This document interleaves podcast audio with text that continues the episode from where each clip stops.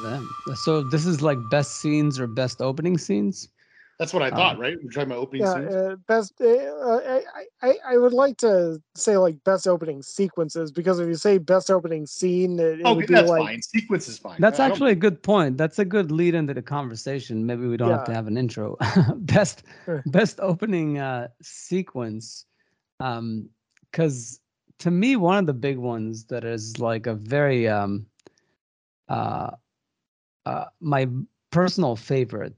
Um, Is is Once Upon a Time in the West? Ah, you got it first. Ah, oh, damn it! You yeah. beat us to it. No, I mean it's it's the elephant in the room. And it is. It is. It's fantastic. Because, because I I've seen like I've come across these posts online where what's the best opening scene, and the problem is is that the best opening scene of Once Upon a Time in the West is uh, you can almost do a whole episode just on that. Right. Um, the opening scene is amazing. It's a little slow until it gets going, until he, uh, Harmonica gets off the train.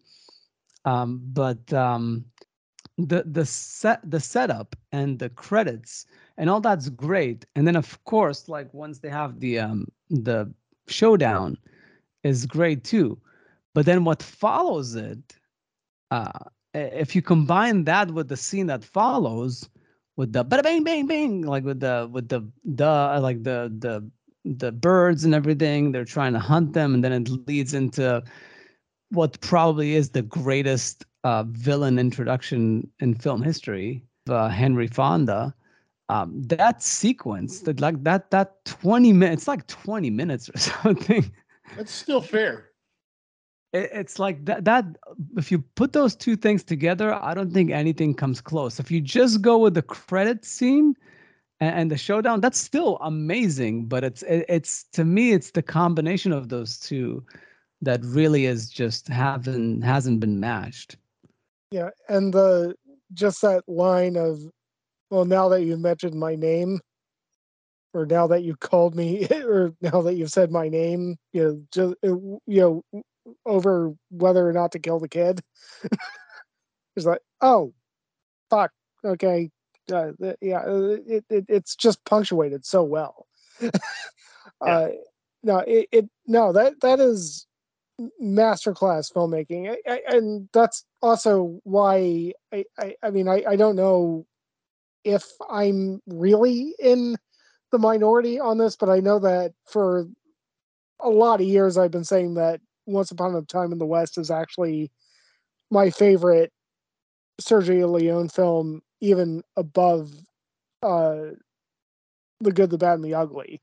I well, but that, that's a that's a good lead-in, because um, and maybe we can hop movies this way. But okay. to, to me, like Once Upon a Time in the West, like that opening, it, it borderline reminds me of, uh, and this is another one like uh, all-time great sequence. Is it, it's almost too good in, in the way that the Saving Private Ryan Mm. opening sequences where the uh like you're like where we have nowhere to go. Like, you know, like it's a, there's a bit of a dip for the rest of the movie, um but I feel like in um there's definitely a few other great sequences in Once Upon a Time in the West. It's not as problematic as Saving Private Ryan, and even Saving Private Ryan has a few battles later on that that do well. I need to rewatch it. Outstanding, even though you're absolutely right about the beginning being the best part, but still, like, yeah, but but and I think what's unique about The Good, the Bad, and the Ugly, and I agree with Matt. I think we mentioned at some point that I think Once Upon the West is his best movie, but but my or like my personal favorite is Once Upon in the West, but I think The Good, the Bad, the Ugly is the better movie, just history of movies, because um, there's a few sequences there that are also all-time greats. Um, you know, aside from all the sequences with the with the shooting of the rope and saving him, um, the um, there's the scene in the um, in the cemetery when Eli Wallach uh, is running around trying mm-hmm. to find the grave, with the music and the blurriness, the ecstasy of gold. Uh, the ecstasy of gold. Mm-hmm. oh my God, that that's orgasmic. That's just, that scene is like, I, I, you know, whenever that song comes on on my, on my phone, I have to listen to it, the whole thing. And then of course the movie is running in my head. Uh, it's like every time I walk, every time I walk in a grocery store, and I'm, and I'm trying to find something, but you can't find it. It's like I, don't, I start, I start walking around. Okay. And you just, you just made mind. that a lot funnier than it was a few minutes ago. Yeah. Yeah, like I just have that music in my head, and I'm like walking around, and like I'm just all blurry, all these like colorful products that I can't find what I'm looking for. And I actually had an idea for like a short that I wanted to do in film school, like something about like, you know, somebody looking something in a supermarket, and it was all like Sergio Leone style. Um, but in any case, yeah. And not only that, that's not the best part. The, the, probably the most iconic one is, is the ending, which is where you want your best scene to be. Is mm-hmm. I don't think there's ever been a better shootout scene than the end of The Good, the Bad and the Ugly. It's pretty great. Mm. I mean, like when they put that rock on the ground, uh, that song, you need to like watch that thing. It's like seven minutes. That song is really long and nothing happens. All it is is just like putting a rock and then like stepping back, the cuts, the this, the that. Like it's it's amazing. It just shows the power of of filmmaking, of of editing choices, pacing, shot selection. I mean, it's it's really that's that's what's special, like uh, about The Good, the Bad, and the Ugly. That it's it's sort of like in the Tarantino way, is that it, uh, maybe as a whole, it's not as cohesive as a story, but every scene is a home run, and some of them are just all-time greats. Um, mm. And Tarantino definitely. Definitely is a descendant of Sergio Leone. That's that's like the best part about it. Most of his movies. I, I think Pulp Fiction is where he really. Pulp Fiction is sort of like his Once Upon a Time in the West, where like you really just like was firing on all cylinders. But most of his movies yeah. after that are just great sequences. But the whole is not as. It doesn't hold together amazingly. It's just that he just really knows how to put a sequence together. You know, like the the the one I can think of, like my favorite probably is the the one in the basement and the Inglorious yeah, Basterds. I was gonna say that that one is uh, in a way mm-hmm. almost better than what it's an homage to, or you know what that it's what it's taking from. Yeah, the the, the tense, like the tension and stuff. Oh, but but I will say, like he doesn't. Um, and then of course the opening scene with the with the milk and everything. Um, But but it's it's what Sergio Leone did with visuals, Tarantino does with dialogue. That's why I feel like Sergio Leone was the you know superior one as far as um, but but you know Tarantino has great dialogue. He's yeah. doing his own thing. So I respect that. Okay, yeah. So since you already took uh, Once Upon a Time in the West from me, uh, I'm going to go for uh, Minority Report. Hmm. Yeah. In uh, in terms of an opening sequence, and I, I think I can defend. Uh, well, I don't think I have to defend that it's a good opening sequence. I mean, you know, you're already setting up. It, it, it, okay, you're starting off the movie with fairly abstract, kind of blurred images. It's very subjective. You're you're seeing the future the way that we're supposed to see the future for the rest of the movie. You're already setting up the world right away, first frame, and you're witnessing a murder in you're you're witnessing a future murder in a way that is projected as a memory, and it's done so visually without anybody telling you what's going on until later on. And you there is so much packed into the sequence that okay you're you're moving into that, and you just get baseline information. Okay, this is pre-crime, what, twenty fifty-nine?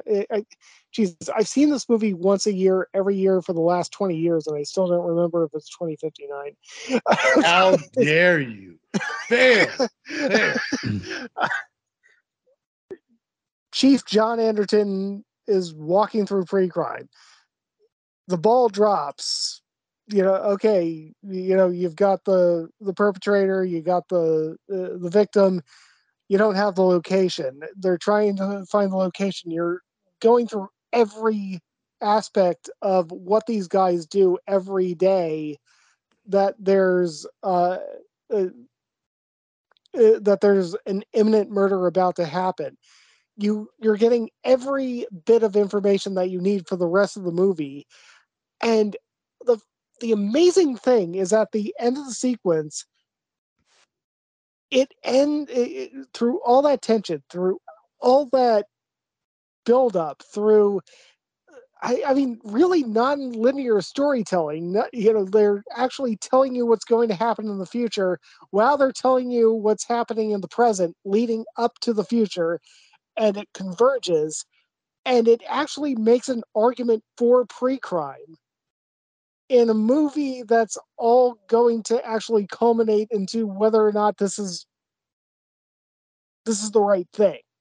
Like, you have to have that opening sequence in your brain the entire time. Like, you know, a murder was stopped in like mid thrust of of the scissors. Like it, it was stopped right there. If if Tom Cruise did not intervene, this person would have been dead. There is no question. Pre-crime worked. It showed pre-crime working. And then the rest of the movie is deconstructing pre-crime and whether or not it's ethically okay. And I mean, I mean, of of course, the actual filmmaking that went into that opening sequence was masterful. Uh, I mean, it's Steven Spielberg, it's Janusz Kaminski, it's John Williams, it's uh, whoever the fuck the editor was.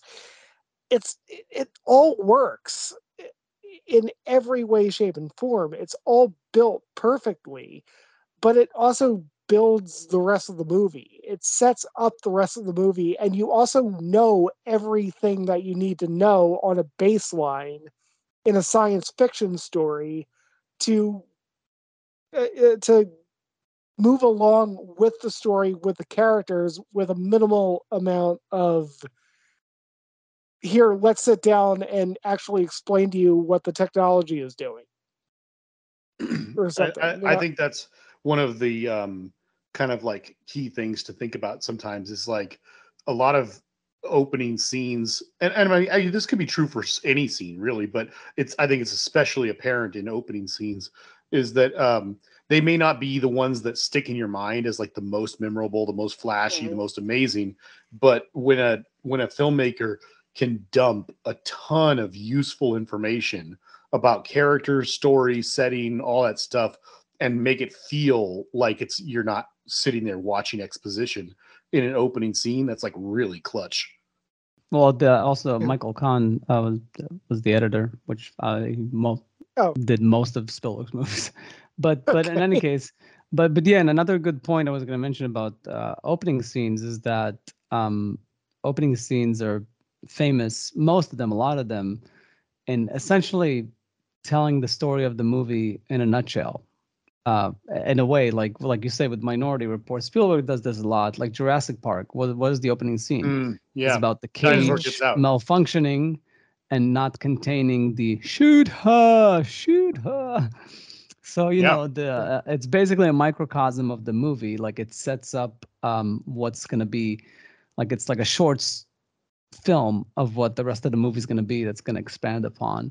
Um, and sometimes, of course, it's just establishing um, character and location. But but if the more I've watched movies, the more I realize, like, wow, this is actually pretty consistent. It's like at least fifty percent of movies, the the first scene is a microcosm.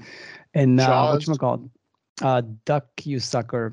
Now, Jaws, too, yes, to some degree, for sure. Um, Duck You Sucker, there's a, in the opening scene, there's somebody peeing on a on a like heap of sand with a bunch of ants on it, mm. and is basically saying how like the the rich are like keen on the, the small guy, because the whole movie is about revolutions, yeah, and how the uh, the people at the top always gain from revolutions, the people on the bottom always, uh, yeah. So like the a person peeing on ants is essentially a microcosm of the whole movie. So stuff like that. Um, uh, well, what about you, Jason? Do you have any memorable um, sequences or? Several, yeah. Um, I think easily one of the one of the um, very best ever is uh, Raiders of the Lost Ark. Yeah, the the opening. I mean, yeah, yeah. Oh, that's the we, one. Yeah, with the, with the ball rolling, rolling yeah. the ball. Well, I mean, uh, are we? Because I thought like it could be just generally sequences, but I guess yeah. If we focus on openings, then we can uh, we can do another episode about it. Because I did mention like The Good, the Bad, and the Ugly about sequences within the movies, but um, well, I mean, yeah, yeah. I, I I think we were doing opening sequences, and then uh, it, it, well, either way, it's yeah, fine. Either way, I, it's I, not yeah. a big deal. Okay. Yeah, um, no, because I could think obviously the um the the ones I wrote down as like my some of my favorites were Raiders of the Lost Ark, um, Touch of Evil, and uh, uh-huh. and then. Um, you know, talking about what, what Matt was just talking about, being able to condense tons of important information into a one awesome opening sequence. Um, Serenity, it has a fantastic opening sequence. Mm-hmm. Um, uh, I guess The Dark Knight would also come up on a lot I was of gonna, lists yeah, I was in gonna the modern that. age. Yeah. I mean, um, we, we obviously have to mention, for totally different reasons, um, Star Wars. Um, yeah, uh, that's that's true. The the first one. Yeah, I mean the ship flying overhead and all that stuff like that. Yeah, no, that's definitely a big one. Ah, um, so we're focusing up. on opening. I'm trying to think. Up, up is definitely a big one for sure. That's yep. uh, very memorable. I mean, it's um, like you oh, could just oh, you could yeah. cut after Up, and it's like a short film right there.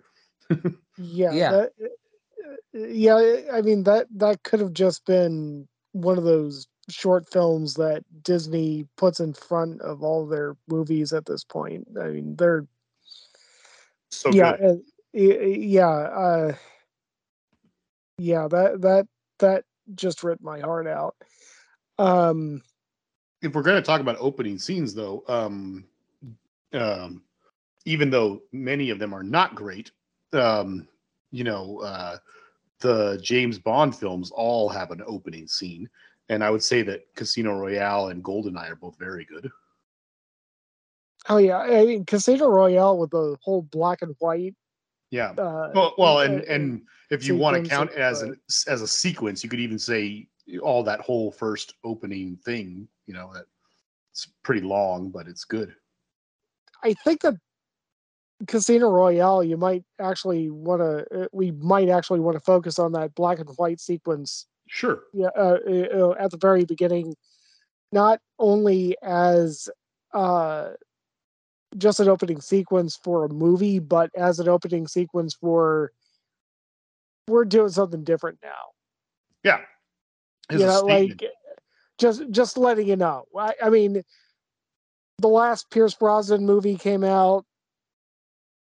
We're aware of the entire history of Bond.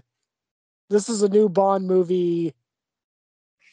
This is dark as fuck. It's grainy. It's black and white. And you're just going to watch Bond slam a guy's face through a bathroom sink and break the sink. And, uh, and then murder a guy. This is what Bond's going to be for a little while. And it's just set up right then and there.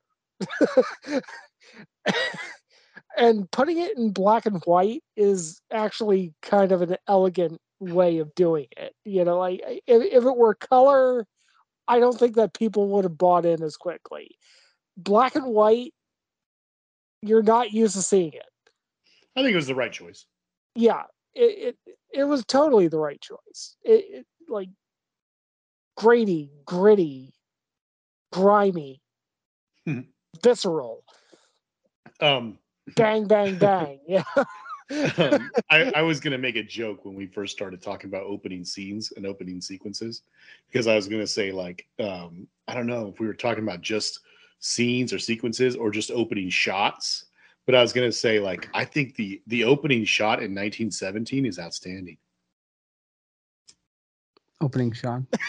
Yeah, it's the whole thing. I mean, it's technically not the whole thing, but well, even if it's only the first half, it's still an outstanding shot. Yeah, it's still a pretty outstanding shot. Uh, I, I, I actually was going to bring up Boogie Nights, though. Oh, I yeah, uh, Boogie what, Nights. What's is the opening on that? I can't remember. Well, it's like the tracking shot. The the. Oh yeah, yeah, yeah, yeah. yeah. I remember now. Yeah, yeah. The uh, not tracking, but just like the uh, the Steadicam shot. Yeah, yeah, yeah. Yeah, yeah, coming yeah. off the crane and into the club and mm-hmm. introduces you to like ninety percent of the characters in the entire movie and yeah, does it yeah. in like Very what, daring. seven, oh. six minutes. Although I will say, as far as P T A, I, I, I think There Will Be Blood, the opening sequence to that one, is probably my favorite modern Where's opening mining? sequence. Yeah, yeah, like it's mm-hmm. it's like ten, fifteen minutes before there's a line of dialogue. And and again, the, the microcosm of the movie is this guy like chiseling away in the middle of nowhere with nobody around, chiseling at the American dream, basically. And, um, you know, break falls down, breaks his leg and, you know, finds a way to to get out or something. It's about him, like, you know, being in the, you know, metaphorically and the depths of like, you know, um, despair, but but climbing his way up to success, like to to live, to to succeed. That that scene is basically the whole movie. Um, like that sequence, uh, it's it's really something special, and uh, and I think to some degree uh, underrated because it's very understated. um, sure. The yeah, um. Hey. Hmm? I, I think There Will Be Blood is still strangely underrated. Uh, just as uh, I don't know, you know, we're what? Well, we're more than a decade after its release. I, I just don't think that people are. I don't. I don't think that it's met with the same reverence that it should be. Mm. But. Uh, I mean, I, I still feel that way about No Country for Old Men, which came out the same year. I still yeah. feel that way about a lot of movies, but uh, yeah, that sequence at a visceral level, you should be able to just watch that scene, especially if you're in the cinema, and watch Daniel Day-Lewis, watch the images on the screen and listen to the music, and your stomach should be doing something to you. I mean, it, I mean, you're, it, it's not even about your brain. It's just, you're, you should be feeling something that whole time. You should, your, your, your shoulders should be tensing up, you know, like you should be shifting. You should, I, I, if you're a human being watching that scene, it should be doing something to you at a gut level. Hmm. Yeah. But um, yeah. Yeah. A few other ones is like Drive is one that I can think of that had a very tense opening scene. Um, yeah. Also Children of Men. Oh, geez, yeah. Yeah. The coffee shop. Definitely. Um, um, yeah. The, uh, um, in it, it's funny because, you know, you were talking about like the microcosm, you, you know, like the opening scene should kind of be like, like the whole story in a nutshell kind of thing. Mm-hmm. Um, a very misleading opening scene, but a very, very good one um, is uh, Scream. Yeah, it came like up on they, some of these lists as uh, it as sets you up. I barely like, remember it, but I what? Uh, oh I, man, it's so good. I, it, I remember it being inadequate. I'm just not a big horror fan, but yeah. Um, you remember um, the last really good movie that um, Shane Black made, The Nice Guys, the one with um, Russell oh. Crowe and Ryan Gosling. He, he got like this like. long scene of the kid, this like this this kid who's not even a character in the movie, but he's like stealing a porno mag from his dad, and it's all in one shot, you know, and he's going in the middle of the night to this thing, and then a car, he's looking at the porno mag and the girl on it, and the car smashes through his entire house in this epic, you know, destructive car crash. And he goes to check on the car crash, and it's like, you know, it's the girl from the magazine he's holding in his hand, and she's been flung out of the car, and she's naked on a rock, posed in the exact same pose that she is in the in the magazine.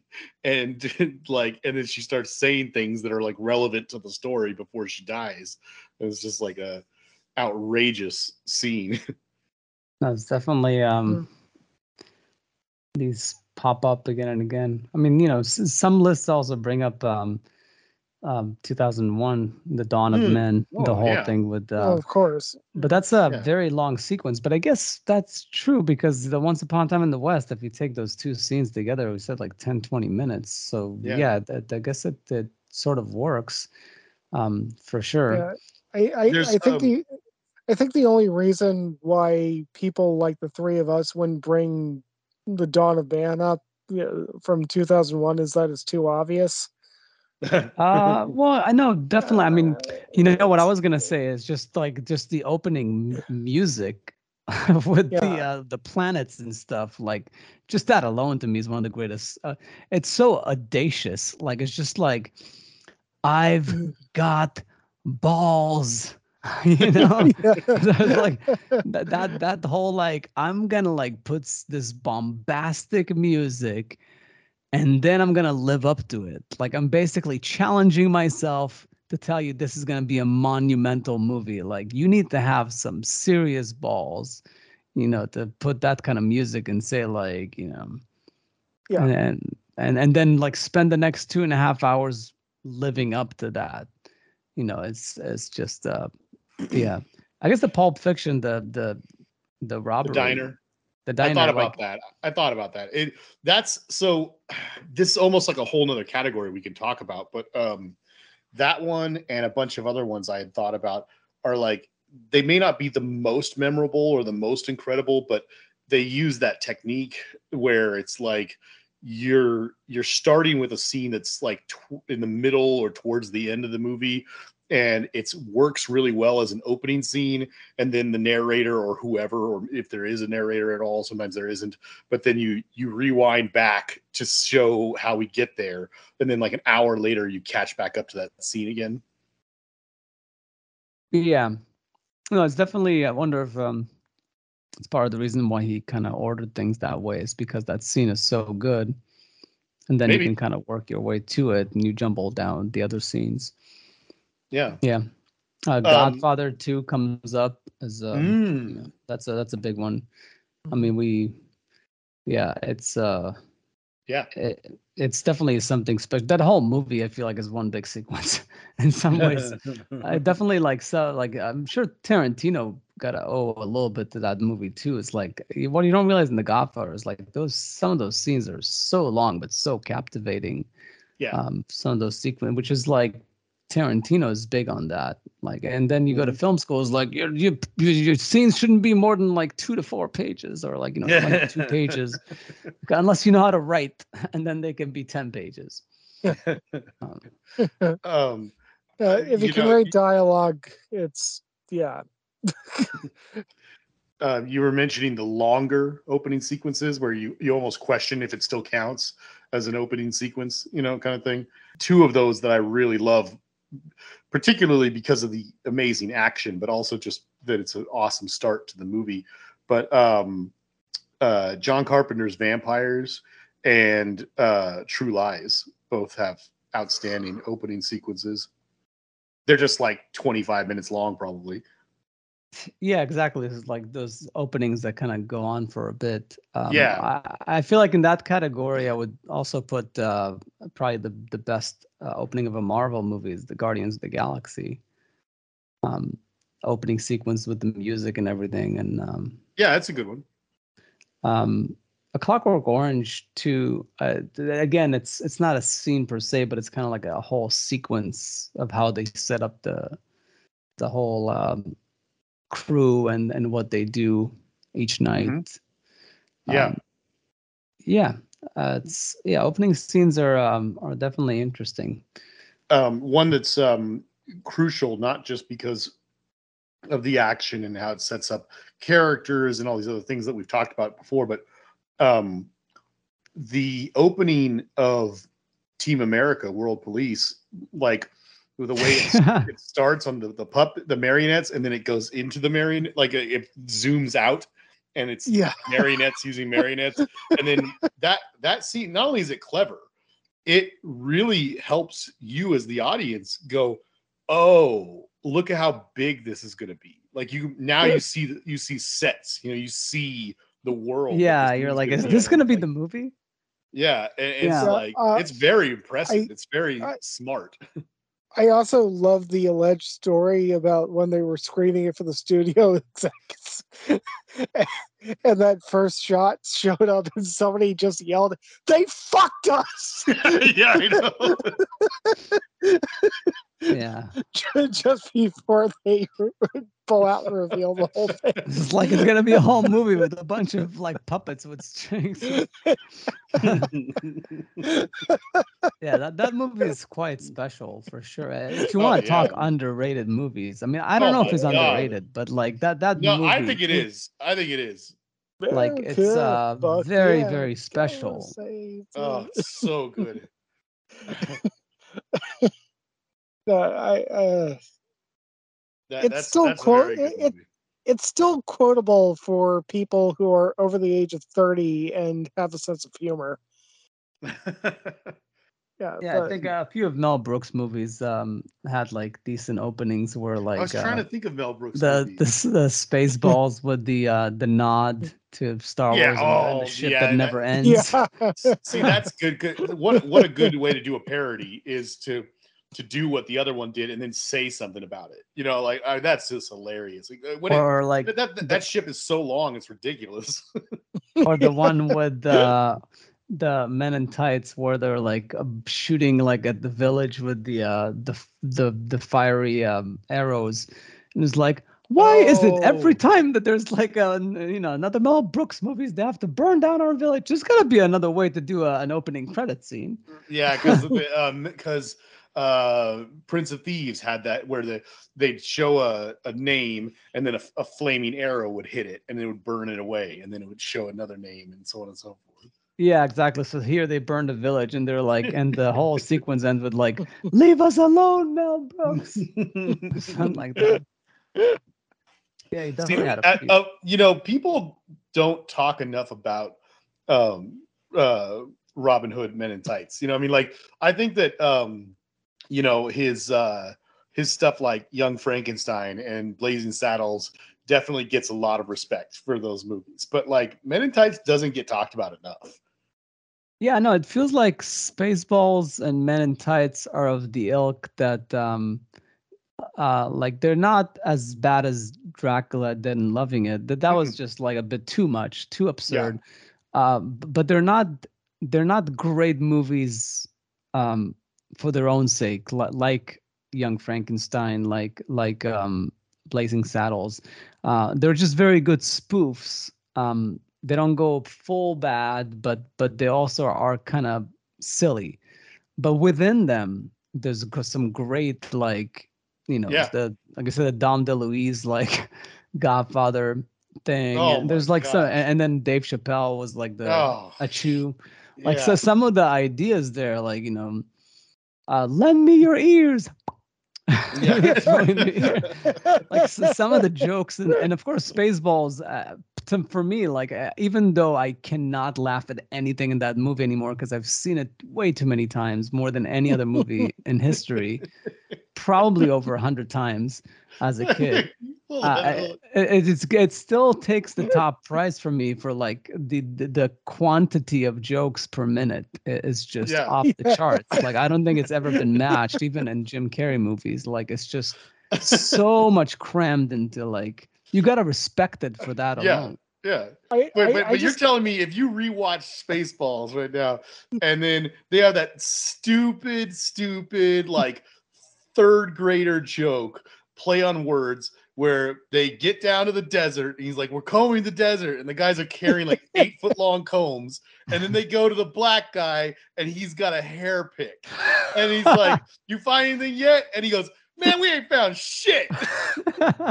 And um, I'm sure you I can't would... tell me you don't laugh at that. Well, if if I were to watch it alone, I might laugh. But if I watch it with the right company, you know, that yeah. might be a good challenge. Like maybe next time we meet, we should watch it together.